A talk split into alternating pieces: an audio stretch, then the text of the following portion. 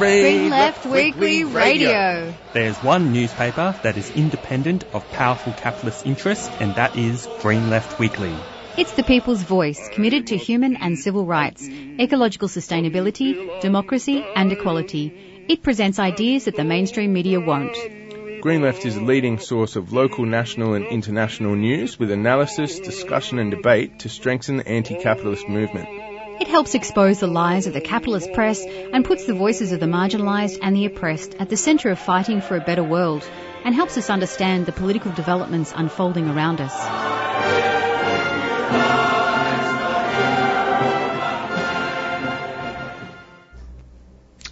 Good morning, listeners. You're listening to Green Left Radio, brought to you by 3CR 855 AM on your dial, and it's being presented today by Jacob Andrewartha and Rob Zucchi. Good morning to listeners. Uh, I'm Rob, and uh, we'll just start off by making sure that people are aware that 3CR is being broadcast from the land of Wurundjeri Woiwurrung peoples of the Kulin Nation and we respectfully acknowledge the traditional owners, caretakers and custodians of this land. The land was stolen, taken by brute force and sovereignty was never ceded. So we join in solidarity with First Nations people's struggle for justice. This uh, has always been and will always be Aboriginal land. Thanks for that, um, Rob. Now, I'll go and um, just to give a bit of a rundown of what we have up um, coming up on the program. We're going to be, to start off, um, for the first part of the program, we're actually going to have um, a bit of um, some news discussion with possibly also some songs in between. There's actually quite a lot that has actually happened in politics in the past week. In fact, probably one observation I make, we're currently in December the 15th, and usually this is where politics kind of sort of wind, winds down, and this is also tends to be when you know some of us go a bit into holiday mode. In fact, we're going to probably continue to have another live program next Friday when we would usually have go into summer programming. But I think you know there's still because of the Palestine movement, you know, things are just you know really just um, happening every week. Now, the first thing I'd like to, the first kind of news story I want to sort of highlight is there has been a bit of a there has been a bit of a shift in the past week from the Australian and New Zealand and Canadian government. Now, this is not really I don't want to exaggerate this. This is not a radical shift in any means. But basically there was a joint statement where Australia, New Zealand and Canada um, actually broke away from the usual sort of US and Britain position, and they did vote for a resolution um, in the UN um, for, um, calling for an immediate ceasefire. Now, possibly a few things to kind of unpack with this is uh, the Australian government has tried to sort of make it really clear that you know they can they've framed the whole statement, their whole kind of media statement around condemning um, Hamas's um, terror attacks on Israel. Um, they've also coached it into, well, we recognise Israel's right to exist and a right to defend itself. But of course, they also play this sort of card of, you know, Israel must respect international humanitarian law. Now, they also sort of say we remain deeply concerned by the scale of the humanitarian crisis in Gaza and ongoing risks to all Palestinian civilians. And of course, they also call about things around humanitarian ac- access, etc. Now, the biggest problem with this is they're basically trying to, they're trying to ignore, I think the positive thing about this is it's clear that those, the mass protests that are happening every week are clearly having an impact the government is feeling the pressure from those massive protests. They're wanting to, they're wanting to make some kind of acknowledgement of, or nod to those protests. But at the same time, they also want to try and have, it's a bit, I think it's a bit appalling in a lot of ways. They basically want to kind of maintain friendly and supportive relations with the perpetrators of genocide, which is in this case Israel. So it's sort of like they're trying to have um, they're trying to have their cake and eat it too in voting for this um, resolution, which in a sense is a bit of a powerless resolution. But I think it is notable that you know the um, that Australia, New Zealand, and Canada didn't actually vote for the US because the United States is one of the 10 countries uh, that voted against uh, this this UN motion. Yeah, uh, Jacob, look, I mean, you're absolutely right about uh, the mass protests around the world. Um, the numbers, I've been looking into this uh, as, as carefully as I can because there's so many protests I don't even have time to check out um, all the countries, but uh, even the ones in the US, the last place you would expect that had uh, that would have mass protests, it's it's really impressive. Um, even UK, France, these are places you wouldn't expect such protests against Israel. And then there are the obvious countries where you you definitely would ex- expect it, especially in the Arab world. Uh, in terms of the Australian situation, um, the ALP uh, changing their position. Well, you know, I don't know what to make of that. On the one hand, yes, you know, it shows that they're under pressure, not only from the protests, they're uh, uh, under pressure, Albo and, and Penny Wong are uh, un- under pressure from their backbenchers, because a lot of the ALP backbenchers are copping a lot of flack from their constituencies, and these are the people who are voting them in. These are the people that they have to deal with uh, on the ground. And uh, I, I, don't know the exact statistics, but there are really a, a, a remarkably uh, large number of ALP backbenchers that are putting a lot of pressure on Albo and Wong. Um, the relationship to Israel, though, well, that's, I mean, that's, that's, what, what can I say? It's the holy of holies, isn't it? Um, in the end, uh, the ALP is uh, a party committed to capitalism, a party committed to the world order of imperialism. That is not going to change. What we can only hope for is um, mass defections uh, to some much more revolutionary socialist uh, alternative. Yeah, so um, hmm. that's um, uh, various contradictions there that, that are playing themselves out and are doing so on a week by week basis. Hmm.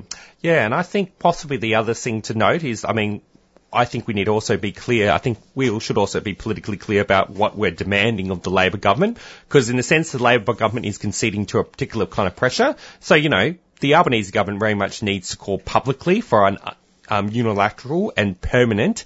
Not this, we don't need this language of sustainable um, we need them to say we need a permanent ceasefire by Israel, um, and in fact, it is um, it is kind of important in terms of um, making that demand because most uh, the kind of counter argument that the Zionists and the lib- and the um, the liberal capitalists are sort of making to the ceasefire demand is they're sort of trying to say, well, you know, a ceasefire will just benefit Hamas. Like, no, the reality is 50,000 over 20,000 Palestinians have been murdered in cold blood by the Israeli, um, by Israel, um, the IDF.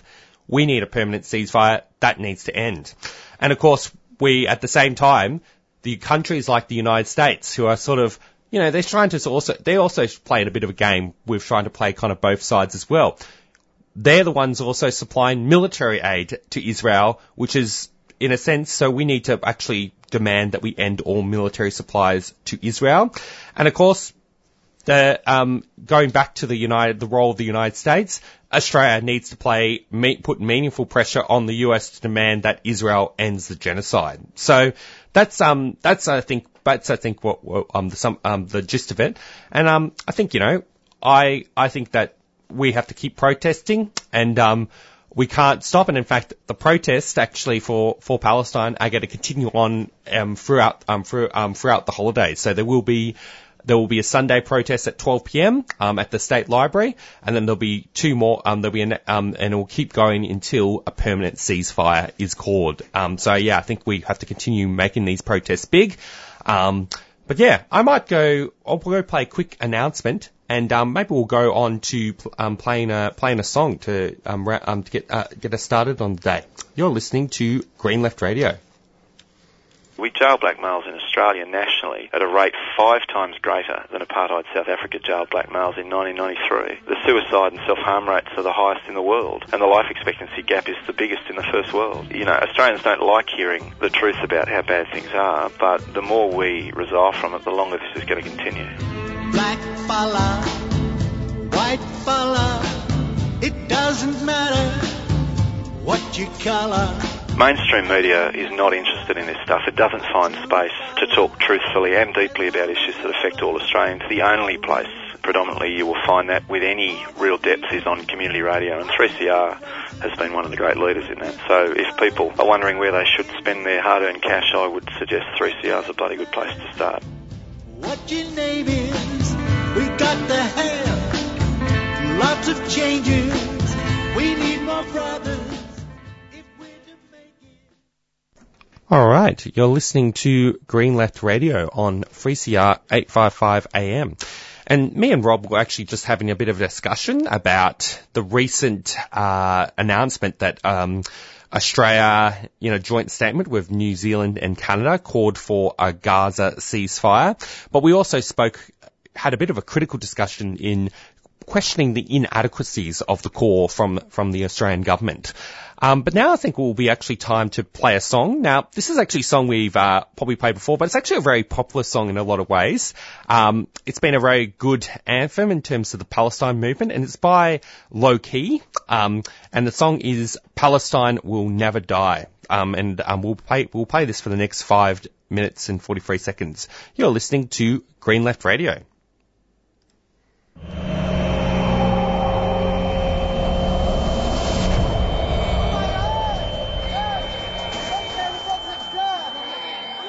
وقف الطفل وحده والليالي ورصاص من حوله وجنود. وقف الطفل والحجارة أكوام. وعيناه عزمة وصمود. وعيناه عزمة وصمود.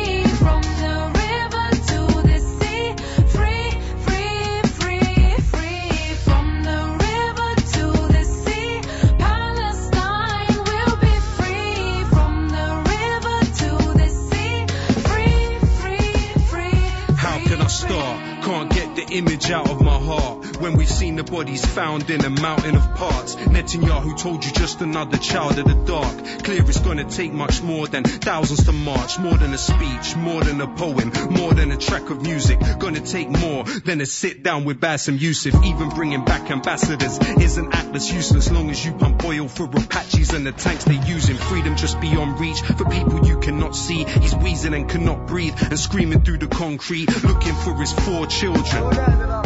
The bombs leave structures that I wouldn't wanna call buildings. My fingers pointed at this government, you all killed them. Tell me that you wouldn't take up arms if those were your children. Let me make the factor clear. The bombs were manufactured here and they want the land as theirs because of natural gas in there. Feel death in the atmosphere while we hapless stand and stare. And a little boy begs for his brother's strand of hair. Truth is, I don't know how anyone can live after digging for their dead kids buried under bricks.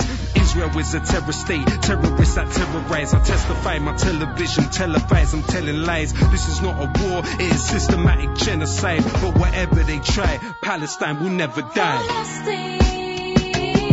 They're not prepared to face the pain, so they're scared to say your name. Palestine. They're not prepared to face the pain, so they're scared to say your name. Palestine. They're not prepared to face the pain, so they're scared to say your name. They're not prepared to face the pain, so they're scared to say your name.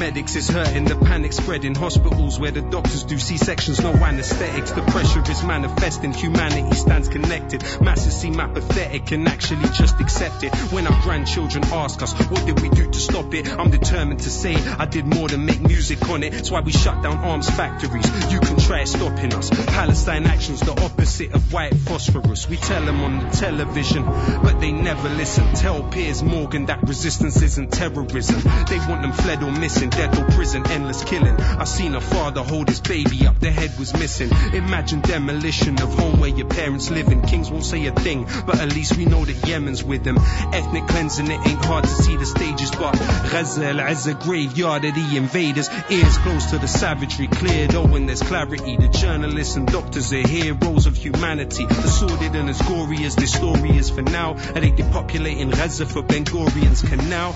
Israel is a terror state, terrorists that terrorize. I testify my television, televise, I'm telling lies. This is not a war, it is systematic genocide. But whatever they try, Palestine will never die.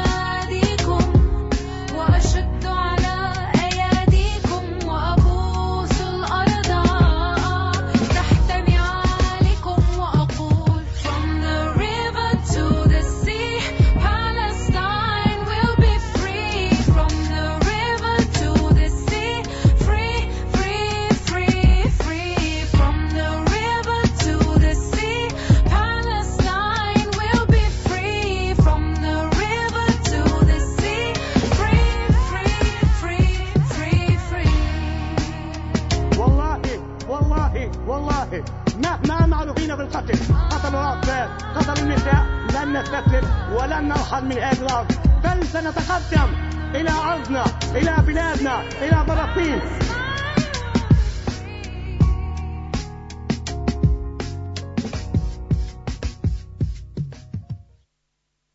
All right, you're listening to Green Left Radio on 3CR 855 AM, and you're just listening to Lowkey Palestine Will Never Die. Anyway, we'll move on to some news from the pages of Green Left, including a number of news reports. But um, Rob had just a number of comments to kind of make following a, a bit of our discussion on the U around um, Australia, um, Canada, and New Zealand voting for a ceasefire resolution at the UN at a United Nations meeting. Yeah, Jacob. I mean, there's too many issues to discuss, you know. Uh, I always worry that we won't, you know, be able to fill the one and a half hours of this program, but I think we probably could fill two and a half hours. So, um, the call is to end military supplies to Israel.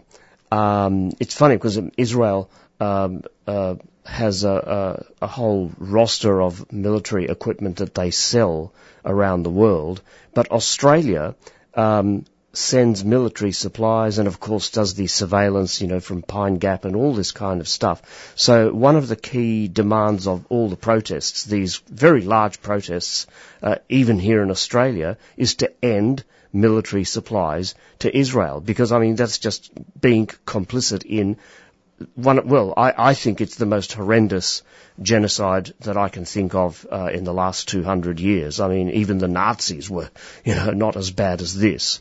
So, uh, Jacob mentioned the possibility of protests, and you know, here in Australia, here we are in holiday season and all of that, and um, I've already noticed that the numbers on the protests are declining, but they're still pretty big, you know, 30,000, 40,000 in Melbourne, uh, and not quite as much in Sydney, but still very significant. So I wanted to say, because I've been on the far left for 33 years, and I, I know that it's not necessarily the case that the protests will die down in the period between the 23rd of December and New Year's Day. And, and uh, I remember back in 1990 slash 1991, when the Second Gulf War was just about to happen, there were protests during that period. Um, they were not so big, but they were there. And then when um, Iraq invaded Kuwait, at the very start of the year, the protest in Melbourne was of, I think it was um, 100,000, 150,000, something like that. And I remember being so excited at the time because I went to my first socialist meeting and there were so many people there and the, the activism and the um, grassroots and on the ground protests kept on going for, you know, a, a good two months or so. And, and so I, I don't want to give up on the, you know, the idea of protesting during that holiday period. Um, I don't know, I might go for a trip to Bendigo on, on one day or something, but like, I'm still going to keep my eye on what's happening uh, outside Parliament House, Sydney Road, what have you. Um, so that's um, a, a definite possibility, and it, and a lot depends on well, what what the hell is Netanyahu going to do? Can't predict that one. That's maybe uh, another discussion point for another time. But anyway, Jacob, let's get back to um, Boris Kagarlitsky. I'm very keen to hear because he's finally been freed after all this, uh, the the crap that he's gone through. So tell us about it. Yeah, so this is drawing from a news report that was reported in Green Left and just published um, on Dec- in December the 13th. Um, but some of our listeners are possibly aware that um, Boris Kagarlitsky, who is quite a prominent, um, he's actually quite a prominent um, Russian Marxist. He's actually done quite a lot of um, writings. Um, he's also been very critical. Um, in fact, has spoken out very directly against uh, Russia's um, invasion of of Ukraine, and um, as a result, he um, he uh, had actually been uh, detained and imprisoned by um, by the Russian state. Now, this is a bit of a positive kind of news story, but he has actually been um, released, where. And um, he's been in custody since um, July, where he was detained on charges of justifying terrorism over comments he made in a since deleted YouTube video and on his Telegram channel in October 2022 regarding the bombing of the Crimea Bridge. Now, the, um, the, after a speedy trial, trial that lasted only like two days, the court found Kagarlitsky guilty, but only required him to pay a fine of like 600,000, um, which is about six six thousand um, like uh, six hundred thousand rupees, um, which is uh, about six six hundred US dollar in US dollars is really in the realm of over six thousand dollars. And I think he also got banned. For, he was also banned from editing any media outlet or web page for two years. And he's actually uh, he's actually run a number of media publications which have you know published a lot of important you know articles in the in terms of the Russian left. Um, but yeah, I guess the good, the positive thing is, you know, a broad international solidarity movement developed calling for his freedom and the release of all political pr- prisoners in Russia. And, you know, the fact that he has been released, I think is a positive sign of the pressure, um, that the, that the international solidarity campaign, um, um, developed on. And I think, you know, it also, there's also something to be said. I mean, Boris Kagarlitsky kind of admits that, you know, he's kind of privileged in this sense because he has a prominent following. Uh, there are people around him, but there's a lot of people, you know, there are people in Russia who are speaking out, but in like small towns, don't really have much kind of political connections that are, you know, run that who are being heavily persecuted, and there's possibly not much prospects of them release. In fact, a lot of people don't even know um, that they these people that they're peop these people imprisoned for speaking out against um, the war um, and and the invasion of Ukraine by Russia. So yeah, that's uh, that's I think a, I think a pretty positive kind of news story in terms of the in terms of the international solidarity. But yeah, Rob, did you have any comments you want to add to that? Gee, um, well, I've, uh, I, I do remember uh, Kagarlitsky from quite a long time ago. Didn't didn't he come to Australia? Yes, he's Yeah. he's come to Australia before. In fact, I think Green Left and the DSP might have brought him Yes. down in the in the nineties at some point. Um, and I do rem- recall that some comrades I know who've been sort of active in that space have been um, who ha- have been active for a while have met him. Yeah. Well, maybe a, a slight diversion, but it's still you know relevant. The situation uh, today um, between Russia and Ukraine. Um, and uh, uh, has has Boris uh, uh, commented at all on the, U- the Ukrainian situation that you know of? Oh, Boris Kagarlitsky. Yes, yes. yes, yes. Yeah. He's, I mean, he's had a very clear position on Yes. Ukraine, which is that he opposes the war. He thinks Yes. Russia's um, terrible for um, during the invasion. But yeah, I don't have any more kind of like specific comments. Yeah, I've, I've tried to follow as much as I can there, uh, and um, like, um, well, you know, Russia is the is the big enemy and the big aggressor here, and Putin is just, you know, much more disgusting. I mean, I'm not, you know, greatly enamoured of Zemlinsky either, because I don't think that he's going to deliver very much for workers. But um, I just wonder. You know, it's a slight diversion, but it, it may be relevant to Kagarlitsky. Um, what do you think, Jacob, uh, uh, are the possibilities of uh, worker unity between uh, Russian workers and uh, Ukrainian workers? Because I know there have been very small links, but not enough. What do you think? I mean, the co- one of the policy, one of the big sort of issues about that, and, and in fact, this is not like the most well-informed opinion, but I guess one of the biggest challenges for that is, I guess Russia's invasion of Ukraine um, is possibly going to make that much more sort of unlikely in the Yeah. future. Not obviously we want to strive for that kind of unity, but because there's a currently, you know, the fact that currently Russia is sort of invading Ukraine makes that uh, makes that very difficult. But also one of the challenges, and this is obviously one of the contexts of of the war, is that you know through both because I guess prior to the kind of Maidan sort of revolt in, in 2014, you know, Russia and Ukraine, you know, were in a sense like prior to the fact, prior to their the fall of the Soviet Union, you know, Russia and Ukraine were actually quite, you know, united sort of countries in a lot of ways. And, um, now, and of course, they're quite integrated within each other. Now, because of all the events from the dissolution of the Soviet Union uh, to the 2014 Soviet Union, they've actually been gradually sort of separated to the point where there's an element of anti-Ukraine racism in Russia, but also anti-Russian racism in, in Ukraine. So there's the, yeah, there's that sort of, um, there's sort of that sentiment that will, um, the kind of our Ukraine identity has actually been quite shifted in this sort of time, but also the Russian identity has also been the Russian identity and what it means to be Russian in Ukraine has also shifted. So it's sort of like that's where you get the complexity of things like the um, the establishment of the Donbass and also Crimea. But of course, the war has actually made all those things. Far, those dynamics far worse. Yeah, that's um, that's I guess my sort of um, brief, that my comment on that. Yeah, um, it seems a very geographical thing because you know those who uh, live in the border regions and have to, or no, do do identify as either Russian or Ukrainian, but it just um, m- makes that a, a very sort of fluid situation. So that's one thing. But uh, I wanted to say that um, on the one hand there is an economic disparity. On the other hand, there is a military or nuclear disparity. And just to, you know, spell out what that means, the Ukrainian economy is doing way, way better than the Russian economy.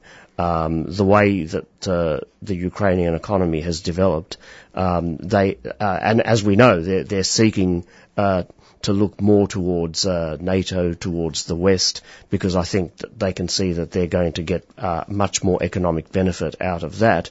But on the other hand, there's Russia that's got this long lasting, long-standing nuclear and military capacity. So if something really blows up there, and who knows, you know, it all seems like it's just on, on a knife edge and anything could happen. And these two factors, the economic disparity with the Ukraine being more successful and the nuclear disparity with Russia still holding on to this, you know, Soviet era stuff that goes way back to the Stalin years, you know, you just really wonder what's going to happen there. And um, well, I, I, I keep trying to follow as much as I can, but you know, a, a lot of it is speculation, and you know, the system of capitalism is such that you know you really can't predict. I mean, you know, it's a highly unstable system all over the world, and you just don't know how it's going to collapse. I mean, people uh, leading up to World War One, how would they ever have known that the Sarajevo assassination was going to lead to what was it, four years of bloodshed throughout the world? Just you know, you're waiting for this tipping point, and then we as socialists have to be ready for it. Yeah. Thanks for that, Bob. Um, I might go play a quick announcement. You're, you're listening to Green Left Radio on 3CR 855 AM. أنا دمي فلسطين What's taking place in Palestine is horrendous. The people of Gaza, who have survived ethnic cleansing, three wars, and a 16 year siege, are now facing the biggest attacks ever mounted against them. This will only stop if governments like ours demand that it stop. Here are some ways that you can keep yourself informed and involved. Listen in to Palestine Remembered every Saturday morning at 9.30am or listen to the podcast. Join the APAN mailing list at apan.org.au for updates, news about actions you can get involved in, and where you can donate to provide humanitarian assistance. Listen to other news and current affairs programs on 3CR that also cover Palestine. The oppression of the Palestinian people has been going on for 75 years. It has to stop. You can be part of making that happen by staying informed and active. APAN is a proud supporter of 3CR.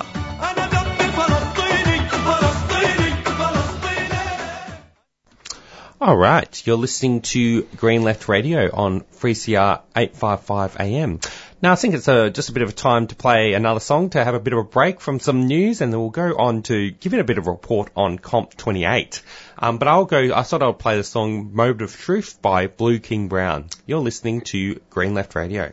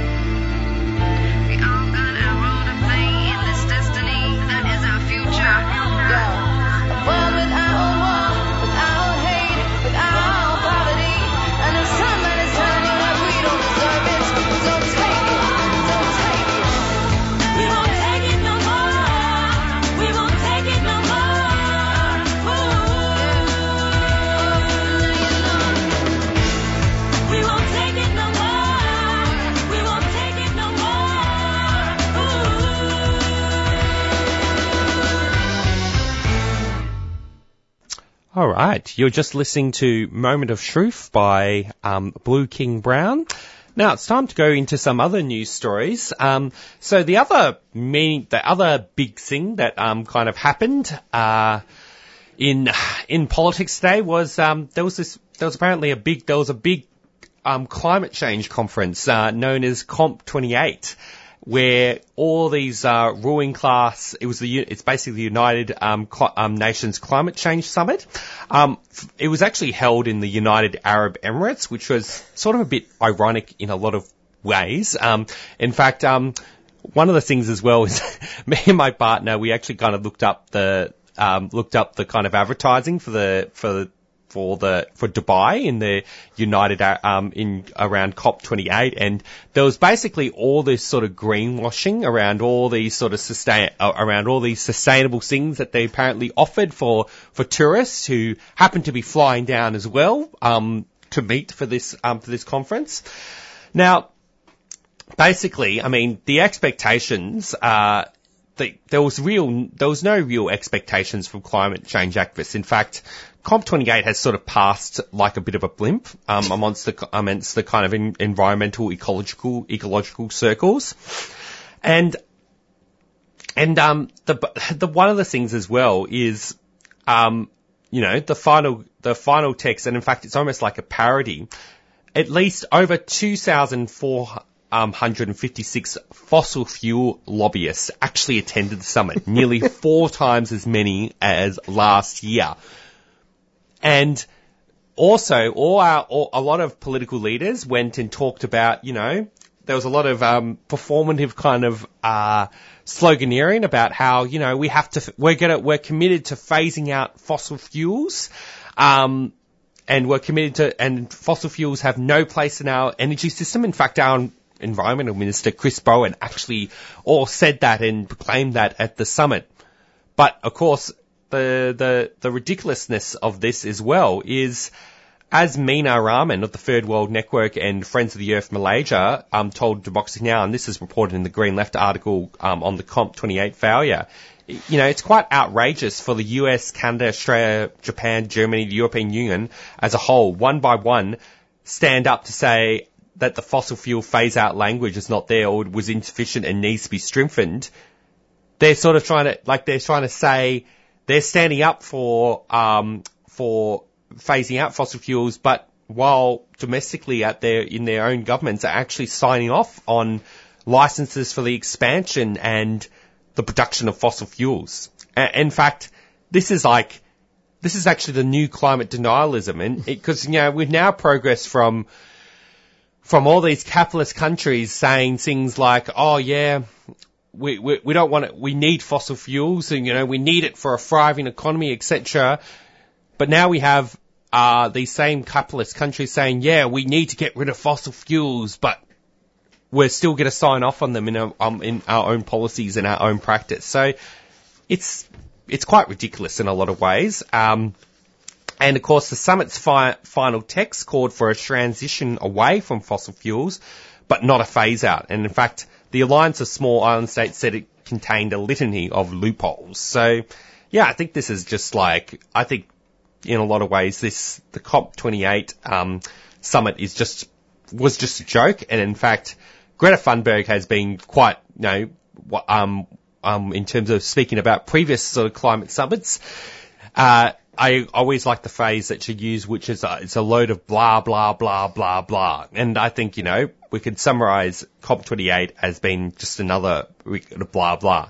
I guess just one last comment I just sort of make.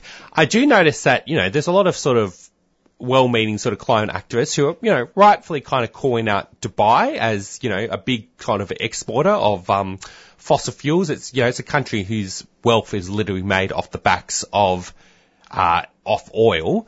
But I mean, we can't necessarily just single out Dubai in, in a sense. We, we have to also note that actually Australia is a bigger exporter of fossil fuel than fossil fuels than Dubai. And I think, you know, these countries are all complicit, um, in, you know, accelerating the destruction of our planet. And I think, you know, this needs to be opposed. But I think Rob also had something to say because there was actually, uh, there was actually a protest in response to COP28 actually last Saturday organised by Extinction Rebellion.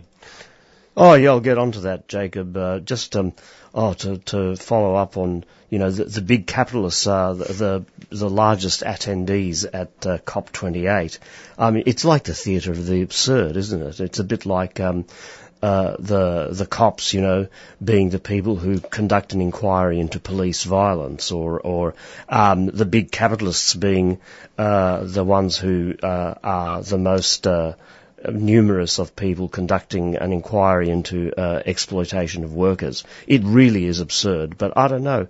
You know, that's the level of politics today that, uh, and, and the level of the power of the capitalists that they can get away with this. But there is protest. There is protest. Uh, please forgive my sledgehammer I- irony here.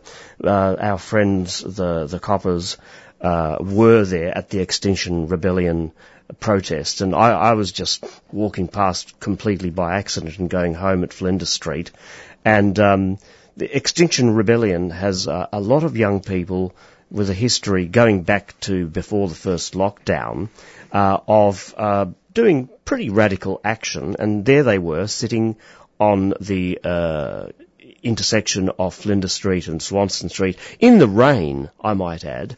The rain didn't seem to um, deter any of these people. Um, there's um, quite a history going back to before the first lockdown of the uh, Victorian Police Force, our, our friends and protectors, going in there quite hard uh, against Extinction Rebellion. So I think I think they have a, a very interesting relationship, and there they were, uh, one by one. Uh, 150 to 200 people uh, were lifted up by um, these. Well, they looked quite military. Six police in formation would march in from the uh, um, extremities of the protest, would pick on one of the protesters, lift them up, and accompany them to uh, their little uh, processing centre for arrest. And you know, I met quite a few of the people who were arrested afterwards in Young and Jackson, and um, you know, it, it was just like a ritual. But you know, I was just on the side taking photographs, and and to see six, what is six? Always six. Uh, What is the significance? Half a dozen? I really don't quite get it. They were absolutely in in military formation, absolutely as straight as you could imagine, arm's length and all that kind of stuff. It was uh, worse than theatre of the absurd. It was it was quite scary. So it was very intimidatory to the protesters, the young protesters, but I think they're used to it. This is this is what they expect from the police. I want to contrast that with the um, Palestine demonstrations, um, which happen every Sunday uh, here in Melbourne, every weekend all over the world. Here uh, in Melbourne, there's plenty of police, plenty of police.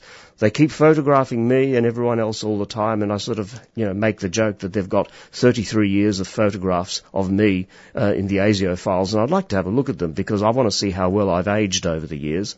Um, and anyway, so the attitude of the police on the Palestine demonstrations is completely different. They're, they they look a bit threatening and they take photos, but they don't go in. They could, but they don't. The Palestinian leadership and the Palestinians themselves are extremely disciplined in terms of not being violent. I looked very, very carefully, and in these last seven weeks, um, uh, as a sort of semi-official observer, I never once saw anything that remotely resembled violence. But why the uh, different attitude by the police to the environment protesters compared to the Palestinians. I can only assume that this is direction from high command. There must be a, a very strong political element to this. They wouldn't dare touch a Palestinian. They will be hit hard by, you know, it could be Albo, it could be even Dutton, former police officer. Um, I think they, they would think that this was a very dangerous thing for them. Hmm. Yeah, thanks for that, Rob. Um, I'll, I would possibly add some comments, but we've just got to go play a quick announcement and get started for our first live interview of the program. You're listening to Green Left Radio on 3CR 855 AM. We jail black males in Australia nationally at a rate five times greater than apartheid South Africa jailed black males in 1993. The suicide and self-harm rates are the highest in the world, and the life expectancy gap is the biggest in the first world. You know, Australians don't like hearing the truth about how bad things are, but the more we resolve from it, the longer this is going to continue. Black fella, white fella, it doesn't matter what you color. Mainstream media is not interested in this stuff. It doesn't find space to talk truthfully and deeply about issues that affect all Australians. The only place predominantly you will find that with any real depth is on community radio and 3CR has been one of the great leaders in that. So if people are wondering where they should spend their hard-earned cash, I would suggest 3CR is a bloody good place to start. What your name is, we got. Lots of changes, we need more brothers. All right, you're listening to Green Left Radio on 3CR 855 AM. And um, You're listening to Community Radio. 3CR. 3CR. 3CR. 3CR. 3CR. 3CR. 3CR. 3CR. 3CR. 855 AM. We're joined today by um, Graham Matthews, who is the Socialist Alliance spokesperson for disability rights, and he's also been quite a regular kind of guest on our program. And we generally have had Graham on to, you know, talk about the National Disability Insurance Scheme, also known as the NDIS. Um, so good morning, um, Graham. Hi, Jacob. How are you? Yeah, pretty good. Um, so, um, I guess to kind of start off a bit, uh, um, the kind of discussion, um, there was a report on the National Disability Insurance Scheme, um, review, which is, was a review, and it was published on December the 7th. And you wrote in your Green Left article that it was difficult reading for many people with um, disability, um, including yourself. And I guess, what can you tell us about this view, review that has happened? It's um, it's very interesting. The uh, NDIS review was set up in October last year. The idea behind it initially was to try to reform NDIS, at least what it stated its stated aim, to put participants, uh, persons with disability, back at the centre of NDIS, and to try to combat some of the um, indifference, the bureaucracy, and um, um, hard edges of NDIS. Uh, then in April this year, the uh, the federal government uh, decided that it needed to make significant cuts to the um, uh, to the cost of NDIS to substantially reduce the uh, the growth curve, as they say, of um, NDIS funding.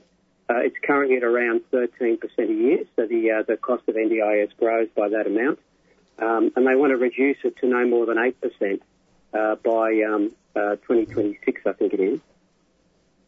So, unfortunately, the um, in a sense, the albeit that um, there are all these sort of um, happy and jolly um, uh, updates continually sent by uh, the um, Lisa Paul and uh, Bruce Bonyhady, the uh, the chairs of the NDIS review, to those of us who subscribed um, to their updates.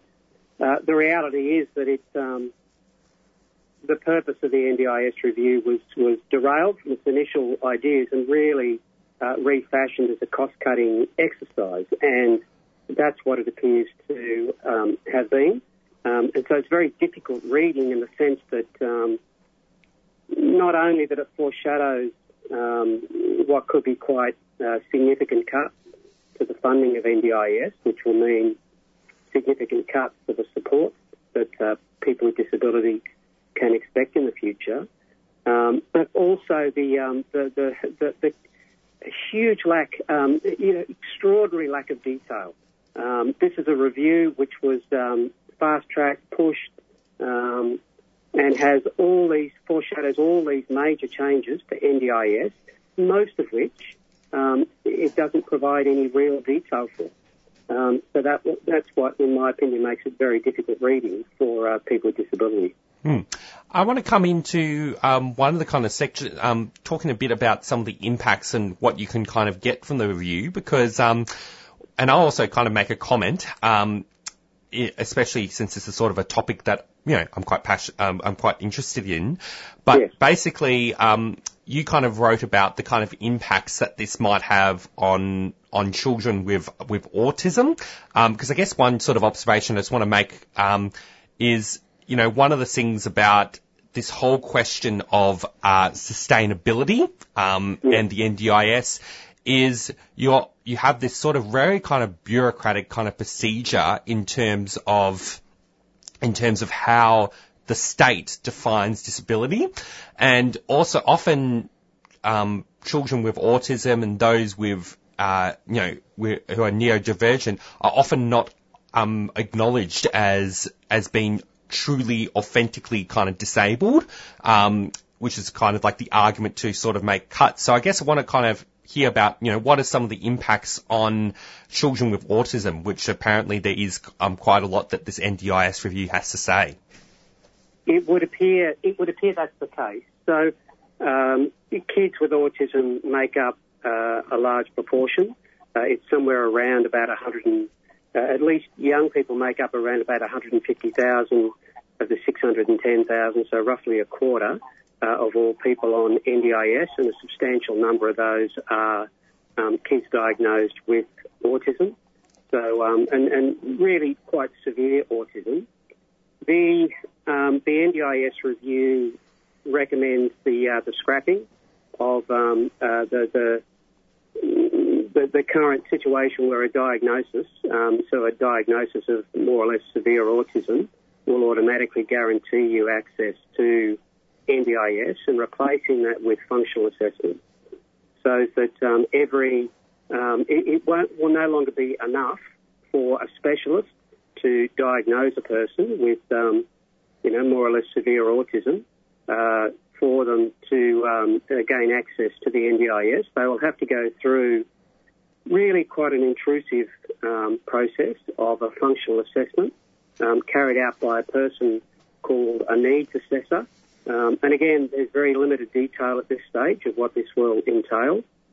But just that the, uh, the, the frequently asked questions included with the review indicate that the uh, functional, um, sorry, the uh, the needs assessor will spend a long time with the uh, the the person who's applying for NDIS, um, possibly over days, um, for, for many hours to make an assessment as to, in the first instance, whether they are and should be entitled to um, receiving NDIS an NDIS package.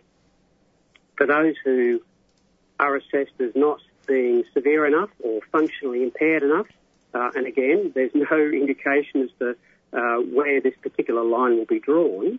Um, there's this idea of foundational support, um, and again, there is absolutely no um, clarity as to what foundational supports will actually entail.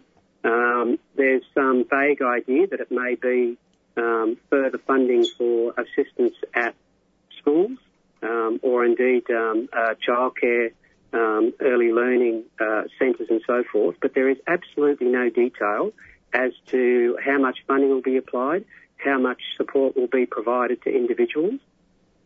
And as I was talking to um, one of my providers, my physio- physiotherapist, um, yesterday afternoon, who treats quite a number of um, children with autism, um, you know, under NDIS currently, and he says, well, how are they going to make an assessment of um, a child between one and two years old? Um, how are they going to do a functional assessment on a child of that age who's um, who's obviously not yet um, developed speech? It, it becomes um, absurd. The entire process um, becomes completely self-defeating for uh, people with disability. But it is it is driven, and I think you made this point very clearly, by um, an attempt to to really reduce costs. Um, and unfortunately, this Labor government is um, absolutely passionate about one thing, and that's bringing in a, a- balanced or surplus budget. And everybody else can frankly go and get fucked. And pardon my French, but that's how it feels. And um, I guess I want to kind of um, there's other two other sort of sections. I want to kind of hear about the kind of question around the ongoing needs assessment, which is probably one of those aspects about the NDIS that can be quite quite challenging for especially for people with disability because you you know it's basically a very bureaucratic kind of process of actually assessing, you know, the level of kind of service and care that you require. But also, apparently, um, you also wrote in the article that the NDIS review is going to continue to recommend people aged 65 and over be excluded from the, from the scheme. So I kind of want to hear some of the comments about that. Yeah. So maybe the second one first. Uh, yes, so the uh, the NDIS will uh, the, the NDIS review does continue to recommend that um, persons over 65 um, with disability not be eligible. Uh, this doesn't mean, at least at this stage, that um, people when they turn 65 will be turfed off, um, albeit that um, I think there is a continual, um, there is an ongoing anxiety among those of us who are heading in that direction with age, but we there may be some decision at a later point to do so. But certainly, um, those who for those who develop disability after 65, um, and it is um, a, a significant number of the, um, the the something like four million um, Australian residents who do live with a disability are over 65. That if it is developed after 65, um, you know, 65 plus one day, then uh, you will not be eligible at all for NDIS. On your first point uh, regarding um, ongoing functional assessments, so again, um, the um, cu- the current situation is that um, every time your review comes up, you need to get reports from your various um, providers, so your various treating specialists, as to why you, you need ongoing support and making an assessment of um, of how much support you may need. Uh, in many cases, that um, also includes a, um, a functional assessment um, carried out by an occupational therapist. Um, but under the current system, at least you have choice, choice and control over that. So you can choose who the um, the occupational therapist is who conducts that. Um, generally speaking, somebody who is at least familiar with your situation. Um, so, so in my case, um, it's somebody that I've, um, um, you know, dealt with over a number of years who has clarity over my um, uh, my particular disability and the impacts on my life. Um, what the NDIS review foreshadows is that um, uh, NDIS, rather than having your um, uh, your supports, your providers providing this evidence and uh, using that as the basis, the evidence base for an assessment of what you need in an ongoing way, that it will simply be some individual um, who is trained in something. Um, it's not clear what, with some disability experience, as the um, the FAQs say, uh, who will be come to your house, spend possibly days watching uh, watching you and, and assessing your needs in, without reference, without necessary reference to anything that your providers say, and will then issue you with what's described as a reasonable and necessary budget. Now, again, the, um, the, the review foreshadows amendments to the NDIS Act, to the legislation. Currently, um, every need, so every part of your need, so for myself, for instance, um, I receive funding for core support, so things like um, assistance uh, from support workers, but also uh, capacity building, so things like um, uh, physiotherapy, um, uh, exercise physiology, psychology, for instance. Um, and each one of those particular supports is assessed independently. And if NDIS in its wisdom decides to uh, not fund any of those, um, then I have a basis to appeal um, up to and including the um, uh, Administrative Appeals Tribunal or whatever it becomes, whatever its name will be after um, the Labor Party finishes its changes to that body, um, to you know call for um, an increase in that particular area. Now, the legislation will change that so that um, the reasonable and necessary term is applied to the budget as a whole, which will mean that um, effectively you get given a sum of money and um, the, the review bodies will not be able to examine that as to whether each particular support is sufficient. It's simply based on um, a financial metric. So again, it's a um, placing downward pressure on the cost of NDIS and effectively reducing uh, the scale of everybody's plan. All right. Well, thanks for that, Graham. Um, I was just going to go. We might have to conclude with some final comments because we've just got to get have a. We have another interview coming up quite shortly. So, do you have any like final comments you'd like to make, Graham? Just that I think um, this, uh, there's a lot of devil in the detail, and that hasn't yet come out.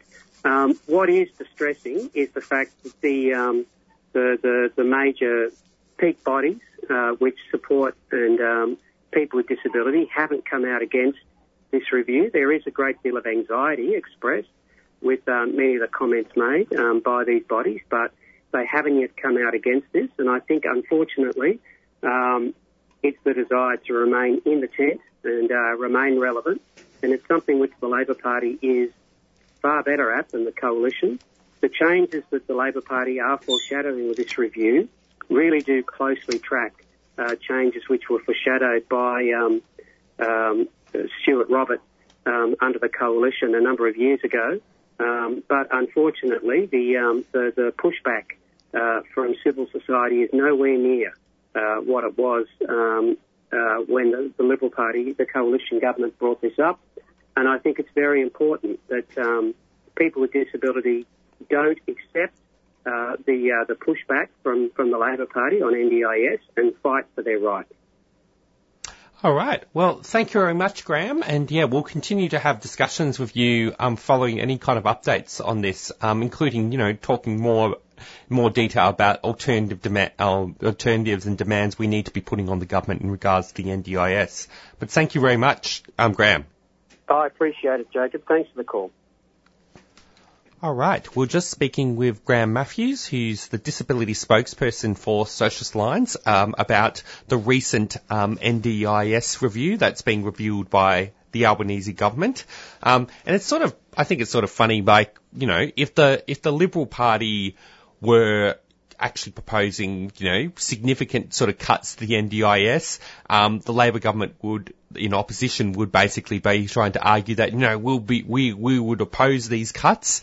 But of course they, they kind of do, and the fact that the Labor, the same Albanese government is actually trying to implement these and push it through using a lot of euphemisms and um, and you know language uh, to kind of make it seem better than what it actually is. You know, I think it's got, it's quite outrageous in a lot of ways.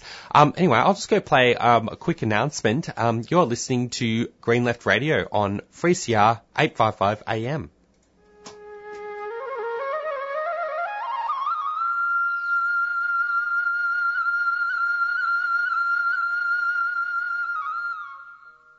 Dear 3CR listeners, Tamil Voice is holding our annual radiothon on Christmas Day, Monday, December 25th from 9am to 4pm to raise funds for disadvantaged Victorian Tamil students in need for higher education. It will be a great day of broadcasting with Tamil news, views, songs, local announcements, children's programs and interviews with students who receive support from local and foreign community leaders. To donate, call the station on 0394 198377 during the radiothon to talk with our volunteers and tune in for the Tamil Voice's annual radiothon Monday, December 25th between 9am and 4pm.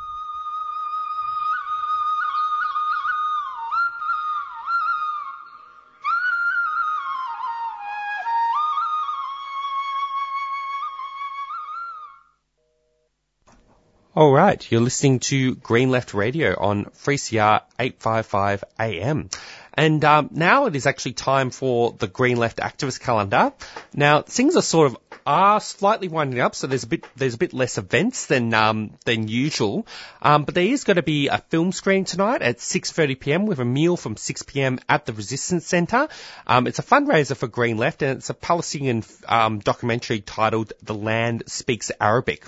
And I guess one thing about this documentary is that it features um, interviews with with people, um, with survivors of, of Nakba and, um, and actually, you know, p- you know, people who actually have memories of what Palestinian society was like before uh, the catastrophe known as Nakba in 1948. And then on um, on Saturday, there's going to be a rally, immediate ceasefire in Gaza now, and that's going to be happening at Saturday, December the 16th, at the office of, uh, uh, of the ALP MP Kate Thwaites at 36 Bon Burgundy Street in Heidelberg. And then on Saturday, December the 16th, um, as well, from 1 to 4 p.m., there's going to be, uh, a there's going to be a barbecue, um, for social science, end of year barbecue, mark the end of year of struggles and prepare for the next. And, this will be at the Robinson Reserve 104B Renard Street. Um, if you're interested in attending, you can text me at 0458 958 385. Then also happening on Saturday, there's going to be a Gaza family diary. We're reading, um, it's going to be feature Samah Sabawi, um, you know, reading from some of the WhatsApp messages that she's been receiving from her family members back home in Gaza. And that's going to be happening at the Lamana, La Mama Courthouse at 349 Drummond Street in Carlton. Um, and from 2 to 4 p.m. Tickets might be sold out for this event because it is a ticketed event. Um, but yeah, go, you can go check, um, check, search Gaza Family Diary to see if there's any tickets available. Then, of course, on Sunday, um, the Palestinian protests are going to continue. So there'll be a protest at 12 p.m. at the State Library um, this Sunday, and then there'll be a protest. Um, then there'll be a protest in Hume at uh, demanding Hume Council stand up for Palestine, and they'll be happening at, on Monday, 18th of, of December at 6 p.m. at the Town Hall, 10 Dimboola Road in Broadmeadows. Um, so yeah, I'll just go. Um, I'll just go play um, a quick announcement, and we'll go on to our fir- our next interview for the program. You're listening to Green Left.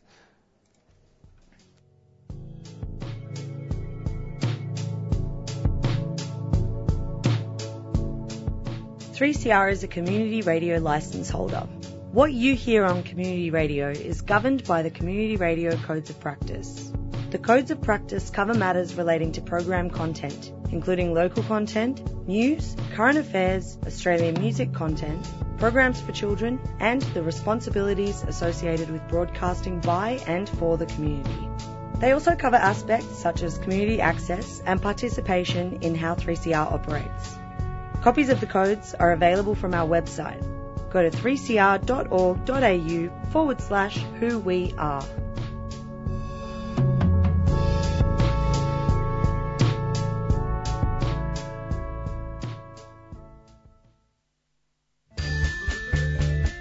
Three CR is about community, and we welcome your participation at the station. 3CR is open to a wide diversity of volunteers and is a great way to connect with Melbourne's activist community. Have you ever thought about volunteering, doing a reception shift, getting a program on air? Training in radio skills or contributing to one of the station's committees. There are many ways to be involved at 3CR. To find out more, go to 3cr.org.au and get in touch.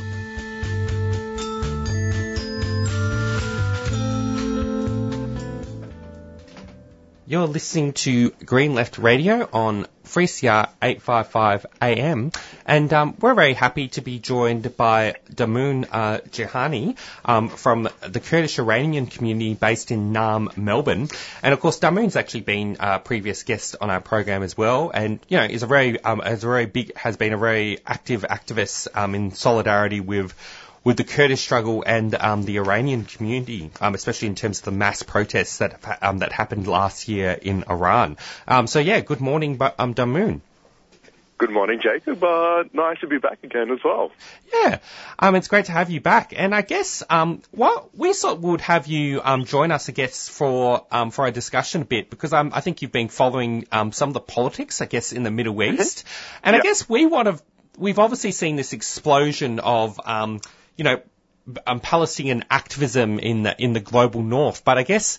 One of the things that's actually quite an interesting note is, I guess, how has politics in the Middle Eastern region been shaped by the events in Palestine? And just to kind of add one extra comment is, um, you know, before the kind of, before, I guess, October 7, um, and the genocide in Palestine that's currently taking place, there was actually, I guess, a trend of a lot of the kind of Middle Eastern kind of states normalizing co- relations with Israel. And I guess I want to kind of hear a bit of some of your comments, I guess, along those, uh, responding to that actually as well, Mm. but also how these events have been shaping politics in the Middle East. Yeah, for sure. Well, just like you said, Jacob, there has been uh, some rapprochement with Israel uh, from a lot of these Middle Eastern countries. Um, you know, starting with Egypt um, back, you know, uh, decades ago, uh, till you know even countries like Saudi Arabia started, and you know we have uh, Turkey that is a country that pays lip service under Erdogan to the Palestinian cause, uh, but maintains, continues to maintain to be one of Israel's closest trading partners, um, and for military stuff as well. So there has been a reapproachment with Israel. Um, and when October 7th kicked off again, uh, and then the brutal response we saw by Israel and Gaza, uh, and even in the West Bank, the explosion of protests. Like uh, we've seen, you know, we've been to protests together in Melbourne. We've seen thousands of people here, but even in the Middle East, in countries like Turkey, in countries like Saudi Arabia, it has forced a lot of these governments to reconsider their position with Israel. Uh, all of a sudden, this capitalist tendency that Israel provided certain uh, economic benefits to them and being trading partners and normalizing relations with them was being met with the religious factor of the conflict, but also what their own constituents, what their own people demand, right? So it's caused a giant shift in that. Whether it will bear something fruitful in the long term, whether it won't just be temporary and after a year they'll reapproach of Israel, who knows? But at least we're seeing some action being taken and a reversal of its reapproachment uh, in order to demand further Palestinian rights. And I guess um, I want to kind of um, can you guys um, you mentioned I guess some of the kind of mass protests, and I guess where have um, where have some of the pro- um, protests in the Middle East for Palestine been quite relevant? And I guess Mm. what has been um, what has I guess been kind of the position of some of the governments in response to the protests? Because I have heard of some repression of some of these protests um, by by these states. Even if, even if in a lot of ways they actually symbolically support, um, profess support for Palestine. Yeah. Well, no, I remember seeing images, for instance, from uh, Egypt as well, uh, where you had uh, these massive protests, but uh, small and small sort of little clashes with police at certain points too. Um, but yeah, I mean, the, the, it's typically it's the countries that we've seen that have historically had um, more anti-Israel rhetoric, such as Qatar or Iran, that have you know, being a lot more open and, um, uh, yeah, like open to the process and so forth. But some other countries where it gets a bit more skeptical, uh, with the relations, which, you know, can be Turkey at times and Egypt and so forth, uh, we have seen a bit of wish-washing, um, I think with this as well. Um, yeah. Yeah, and I guess um, that goes into kind of the next question. Um, I want to kind of hear a bit more comments about Iran because I think Iran is possibly, you know, what you've been following the, probably the most, also, but also probably represents as this central contradiction the most. But, you know, what are your comments, I guess, on how countries such as Iran have, in a sense, they profess support for Palestine, um, but of course they've also used it as a very much as cover for their repression um, domestically, to the point where there's a bit of co- there's a bit of a contradictory response because um, I actually looked a bit of a report. Um, you know, there was a Palestine protest in uh, Palestine solidarity sort of protest in Iran, but of course there's also you know a counter protester, possibly also clearly opposed to the Iranian regime. Um, who also did a pro-Israel counter-protest that was sort of um, that was sort of ca- um, that was sort of a bit of like a counter-protest. So yeah, what are some of those dynamics um, that in that occurring in Iran? Yeah, I'll tell you something, Jacob. It is a very strange time to be pro-Palestinian in the Iranian diaspora. Um, so with the Islamic regime themselves, I mean, it was only months ago that they were literally murdering children in the street, people as young as 11, like Kian. Um, and as we know, Mahsa or Jina Amini as well. And so I've got a friend now in Iran. Uh, he goes to university there. He says he can't even enter his university without stepping on an Israeli flag. Like they've just plastered the flag all over the ground. And the Islamic regime constantly on a day-to-day basis uh, talks about Palestine, talks about liberating Palestine, talks about the Zionist uh, apartheid regime, the occupiers. But this really falls on deaf ears to a lot of people in Iran when that same government murders them, when that same government months ago was killing them out in the open streets. So when this conflict did first start, we did see some footages from Iran where people chanted, um, my life neither for Palestine or Yemen, only for Iran. and there was some chants that did seem a bit more anti-Palestinian as well. But the content of his chants, they're not meant to be like we're against Palestine. It's more so that uh, we're against the government constantly talking about Palestine while they continue to murder and kill us. And something fascinating I actually saw was a week ago, uh, there's this great Instagram page called Kiana Tribute that uh, take pictures of graffiti around Iran. And it had a collection of six or seven different graffiti designs that have just exploded inside Iran. And it's been slogans like uh, Palestinians and Iranians both facing uh, oppression. Palestinians by Israel, of course, and Iranians by the Islamic regime. But even in these difficult times, we have seen a discourse come up that have recognized both the Palestinians and the Iranians facing repression, regardless of the government's supposed support uh, for the Palestinians. In diaspora, this has played out differently. We've seen a lot of the pro-Zionist protests we've seen in conjunction with monarchists being held all around the world. Um, yeah, it's a very strange time to be pro-Palestinian for us. Yeah, uh, hi Damoun, I'm I'm Rob Zucchi, and um, even just in this short interview, I've learned quite a lot uh, about stuff in, in, in Iran with regards to Palestine. Uh, I did have a question for you though. Um, can you, because you've obviously been following this really closely, uh, can you give some examples of any concrete solidarity actions between Iranians and Palestinians? And I'm particularly interested in working class action and working class unity uh, of Iranian workers and Palestinian workers. Do you know anything about that sort of stuff? Within Iran, we haven't heard too much.